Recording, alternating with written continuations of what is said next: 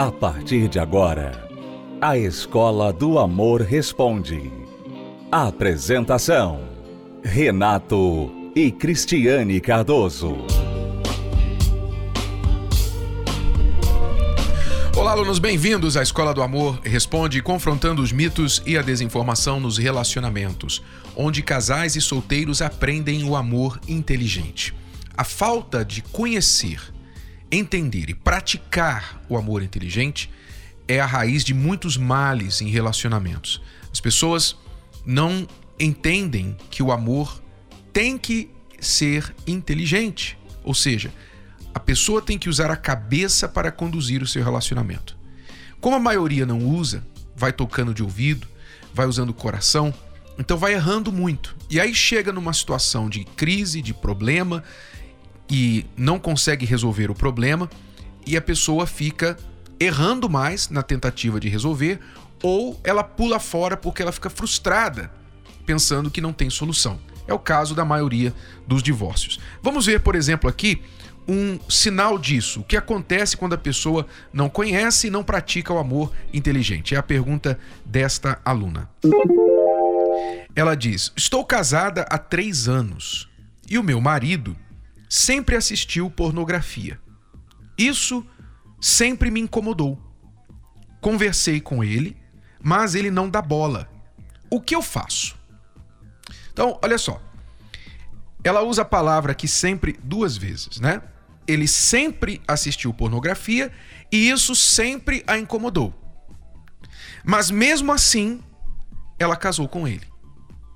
Então veja, as pessoas não têm senso de limite daquilo que é aceitável e o que não é. Muitas vezes, para não perder um relacionamento, elas toleram o intolerável. Vão se casando pensando assim: bom, lá na frente eu resolvo isso. Quando estiver casada, já garantida, né? Ela pensa assim, muitas vezes a mulher pensa assim: eu vou me casar e vou garanti-lo. Ou então vou morar junto, vou garantir, vou marcar lá a minha presença, vou fincar minha bandeira lá na casa dele.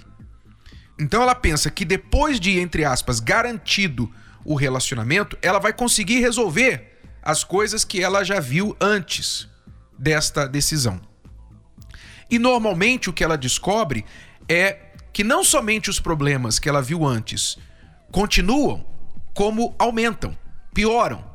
Porque antes, quando a pessoa... Entenda uma coisa, mulher. Quando o homem está namorando, ele está mostrando o seu melhor lado, ok? Normalmente é assim. Quando ele está namorando, quando ele está tentando conquistar a mulher, então ele está mostrando o seu melhor lado.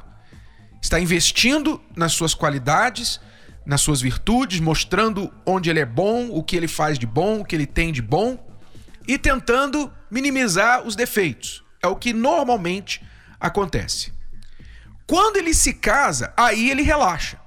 Aí ele vai realmente ser o que ele é.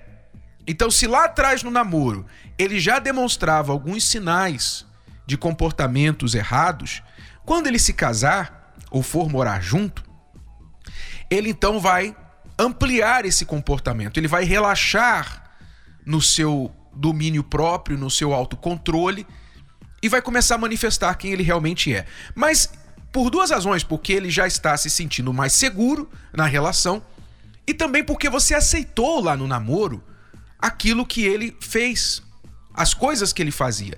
Então agora que ele já casou com você, já foi morar junto com você, você em pleno conhecimento do que ele fazia, mesmo assim aceitou ir morar com ele ou casar com ele, na cabeça dele o que ele pensa é o seguinte: bom, você já sabia disso lá atrás, você já sabia como eu era, você já sabia que eu fazia isso, agora você está querendo me mudar?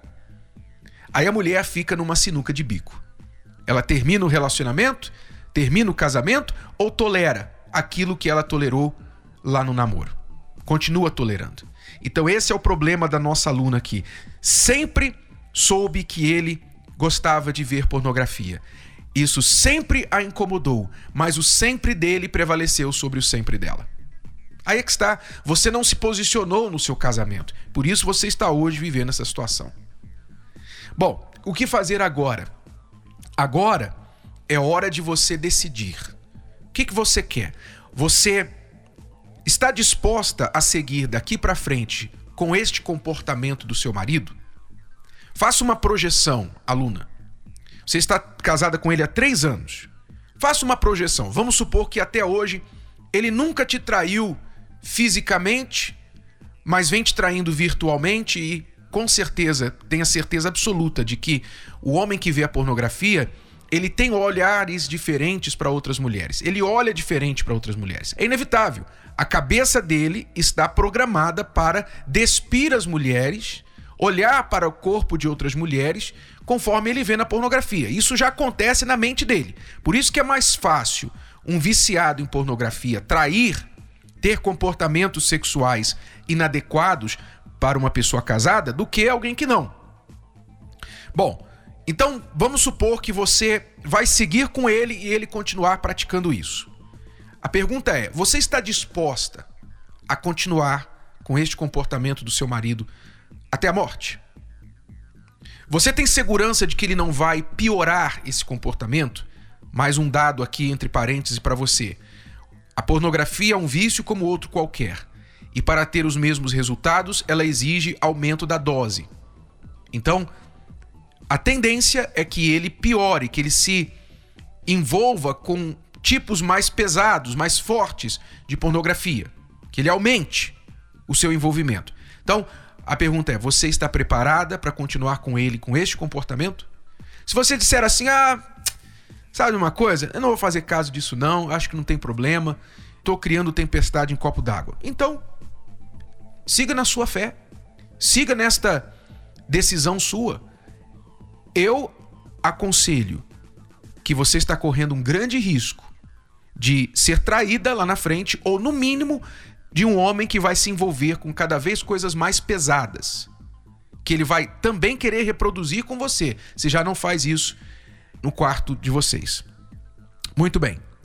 Se a resposta à sua pergunta é não, eu tenho nojo disso, eu não sinto nada quando ele me procura, porque eu me sinto um objeto, eu me sinto como se eu não fosse suficiente, eu não gosto disso, eu sei quando ele fez isso, eu sei quando ele faz isso, e eu temo o que ele pode fazer daqui pra frente, eu não me sinto tranquila de forma alguma com esse comportamento do meu marido. Então, você tem que ser firme, você tem que criar coragem, e você tem que ser firme sobre a sua posição e a sua decisão diante do seu marido. Você vai ter que chegar pro seu marido e falar assim, olha, meu amor, eu sei que você não gosta que eu toque nesse assunto, eu sei que você acha que isso não tem nada a ver, que isso é uma bobagem, que eu estou fazendo um monstro de um pequeno problema, mas a verdade é que eu não consigo tolerar isso mais, eu não consigo conviver com isso e você vai ter que tomar uma decisão. Ou você vai escolher essas mulheres virtuais ou você vai ser marido da sua esposa real. Eu quero te satisfazer como esposa, eu quero que a nossa vida sexual seja o mais prazeroso possível, mas eu não aceito terceiros entre nós, nem virtualmente. Vai ser entre nós. Então, se você não estiver preparado a se livrar disso e ser fiel a mim, então nós temos de partir por caminhos diferentes. Você tem que estar disposta a colocar a sua posição de forma firme e esperar uma resposta ou outra. Ou ele vai ceder ao seu ultimato, que é a coisa inteligente a fazer da parte dele, ou ele vai ficar chocado e triste e revoltado e achar que isso é um absurdo e vai falar, então tá bom, então não tem mais casamento. Você tem que estar preparada, você tem que se valorizar. Normalmente o que acontece é que o homem, o marido, ele sobe o nível para poder manter o casamento com a mulher que recusou baixar o nível. É o que normalmente acontece. E a mulher que baixa o nível para não perder o casamento, normalmente perde o casamento e o marido e o próprio respeito. Então você tem uma decisão a tomar, aluna. Vamos a uma pausa e já voltamos para responder mais perguntas dos nossos alunos aqui na Escola do Amor Responde. Acesse o nosso site escoladoamorresponde.com. Já voltamos. De que adianta ter sucesso profissional sem ser feliz no amor? de que adianta ter tantos bens sem ser feliz na família. A gente aprende já como entrar em um relacionamento, mas sem errar, e o livro ajuda isso. Uma das primeiras atitudes que você deve tomar para transformar a realidade do seu casamento é mudar sua ótica. Me ajudou a ter uma visão totalmente diferente do que era casamento, do que era me valorizar, do que era aprender primeiro a me amar, para depois poder amar alguém. Mudou totalmente a minha visão. Eu tinha uma visão totalmente distorcida do que era relacionamento. Faça parte do movimento Casamento Blindado. Leia o livro, dê de presente. Converse com o seu cônjuge e amigos sobre o que aprendeu. Adquira já pelo site casamentoblindado.com ou ligue para 0 operadora 21 3296 9393. 0 operadora 21 3296 9393.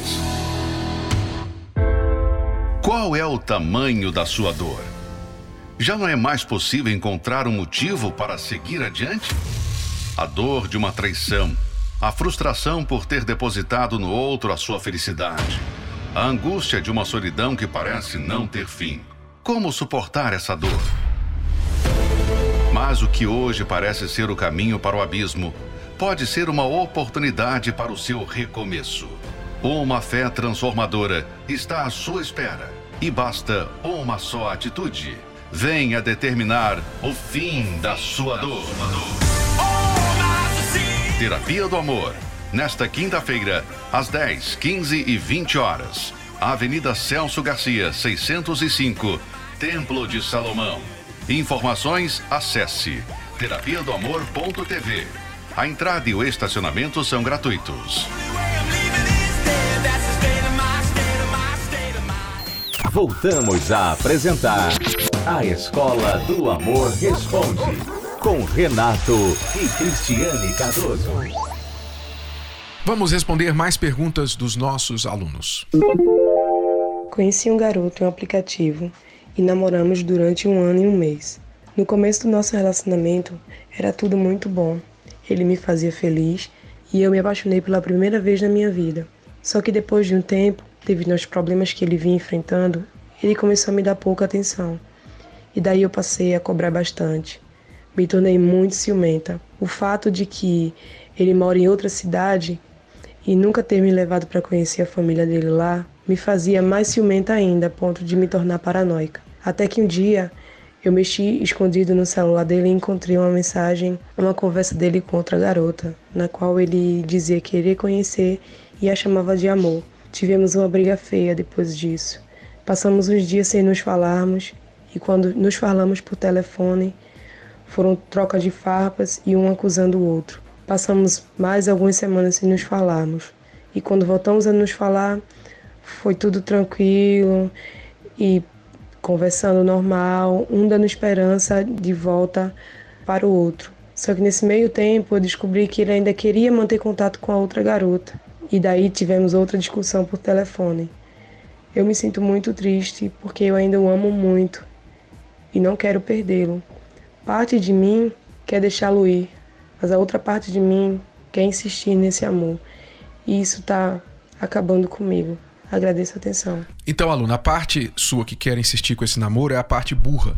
É a parte que vai fazer você sofrer, que está fazendo você sofrer. Porque está mais claro do que o sol do meio-dia que você é uma coleguinha de cama para ele. Eu tenho praticamente certeza de que você tem ido para a cama com ele. E a única razão porque ele investe nesse relacionamento com você é para manter essa opção. Quer dizer, ele tem outras em mente, né? Ele tem, pelo que você saiba, já pegou 2 conversas com 2 pessoas diferentes no celular dele, que você saiba. Você não sabe, conhece nada da vida dele na cidade dele, você não sabe se ele tem outra lá na cidade dele, você não sabe a realidade dele. Isso já passou mais de 1 ano. Isso mais de 1 ano. Olha, deixa eu falar uma coisa pra você, aluno e aluna. Se você começa a namorar uma pessoa e vocês assumem um namoro sério, tá?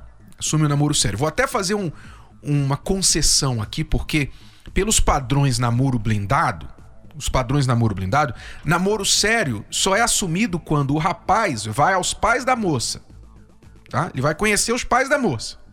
É moda antiga mesmo. Isso é o que é o correto. Mas digamos que vocês engataram aí um namoro sério. Ok? Deu 3 meses. Passaram-se 3 meses. E ele ou ela não levou você para conhecer a família, desconfie e termine. Alguma coisa está seriamente errada aí. Porque quando uma pessoa tem intenções corretas e ela não tem nada a esconder, a maior alegria dessa pessoa é trazer o seu namorado ou namorada para que a família conheça. Salvo por raras exceções, salvo que a sua família, sei lá, digamos que a sua família é uma... Estou aqui imaginando algumas situações que possam acontecer. Digamos que a sua família é um grupo de exterminadores. Aí, realmente, você tem que pensar 2 vezes. Mas mesmo assim, você tem que explicar. Porque eu quero levar você para conhecer a minha família, mas tem só um pequeno detalhe. A minha família, a profissão da minha família... Algumas famílias têm profissão, todos são padeiros, né? Algumas famílias todos são policiais, né? Todos são médicos. Na minha família todos são exterminadores. Em alguns casos, você pode ter uma ótima razão para não chegar e apresentar a sua família, mas mesmo assim você deve a explicação, uma explicação plausível. Por que você não está apresentando a sua família para o seu namorado? Então, no caso aqui desta aluna, é óbvio que ele tem algo a esconder. É óbvio. Então, você está dividida entre o seu coração, seu coraçãozinho que gosta da atenção, gosta da ideia de que você tem alguém que te dá um pouquinho de atenção, ainda que seja uma migalha, não é?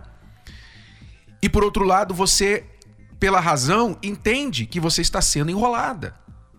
O seu lado racional já falou para você, você está sendo enrolada. E esta é um risco de você encontrar uma pessoa na internet, encontrar uma pessoa num aplicativo. Isso é o risco, porque essa pessoa vem sem genealogia. Eu não sei se você entende o que eu quero dizer na linguagem bíblica, né? Entre o povo judeu, há uma prática onde você tem que conhecer a genealogia, você tem que ter genealogia e você tem que conhecer a genealogia da outra pessoa, ou seja, a história, a árvore genealógica da outra pessoa, de onde ela saiu, né? Tem todo um histórico por trás. Quando você encontra uma pessoa na internet, não é que ela não tenha, mas você vai ter que começar do zero, você não sabe quem é aquela pessoa, ela do nada surgiu ali no aplicativo, por um deslize de um dedo. Então aí agora você vai ter que conhecer, você vai ter que realmente averiguar quem é esta pessoa. E quando ela coloca barreiras, não vou te levar lá na minha casa, não vem aqui na minha cidade, eu vou até você, você não vem até mim. Quando começa a ver assim muitas barreiras para você se envolver na vida da pessoa, pule fora.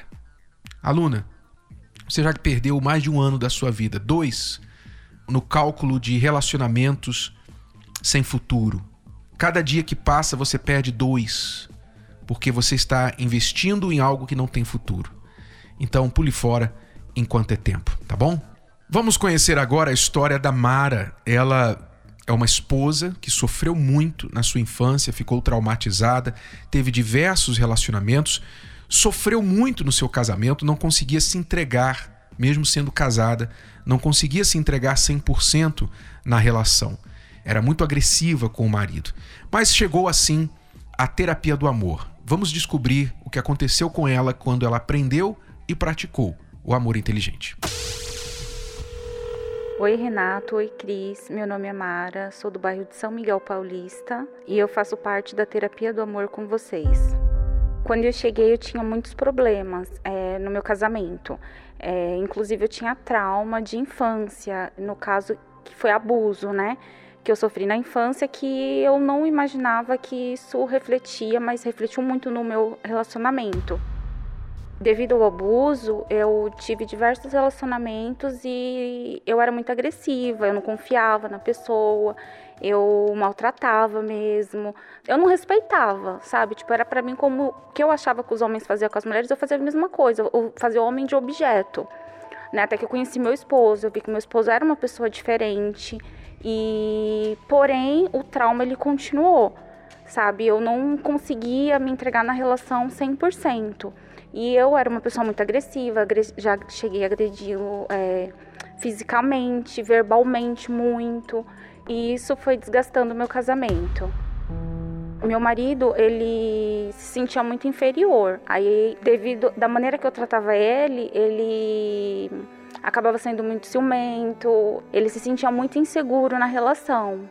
Porque, tipo, era como se eu fosse o homem da relação, como se eu que mandasse na relação. Era uma vida de tormento que eu vivia. Então, foram 6 anos que eu vivi nesse sofrimento. Vários conflitos, brigas... demais, até que eu comecei a vir a terapia do amor.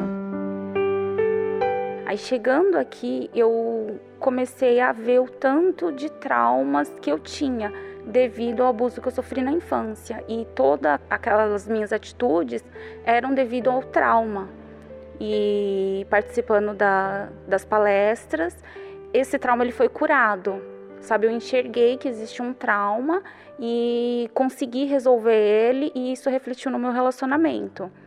Hoje nós vivemos super bem, sabe, hoje eu respeito meu esposo, sabe, eu dei a ele o lugar de marido na relação e me coloquei no lugar de esposa. Aprendi a me valorizar, ser uma pessoa diferente, valorizar o meu esposo, respeitar. Ele viu a mudança e mudou também a insegurança que ele tinha, os ciúmes.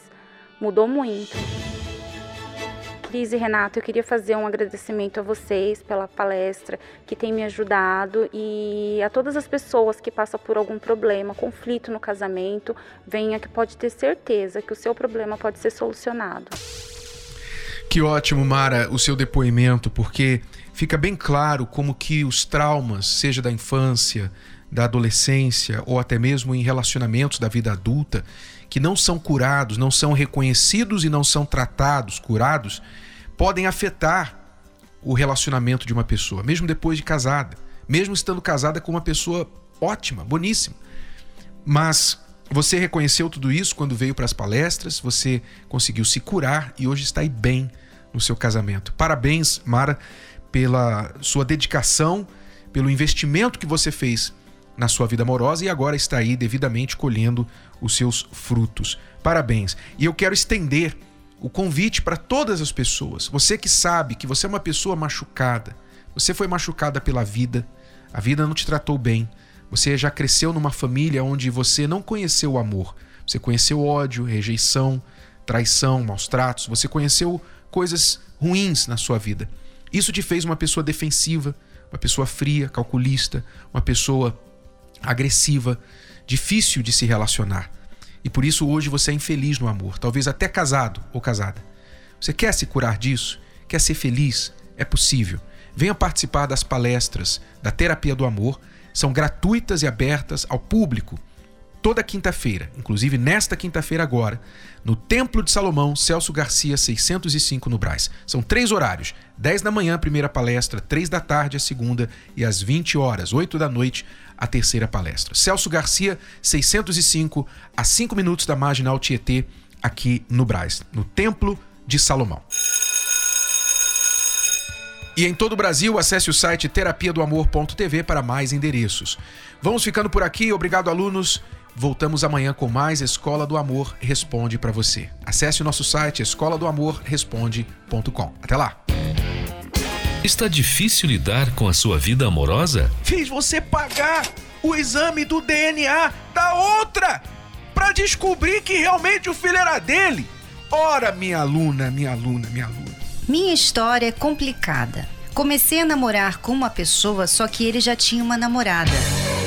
Precisa de uns puxões de orelha, ou melhor, alguns conselhos? Vou soltar os cachorros por cima de você, sabe por quê?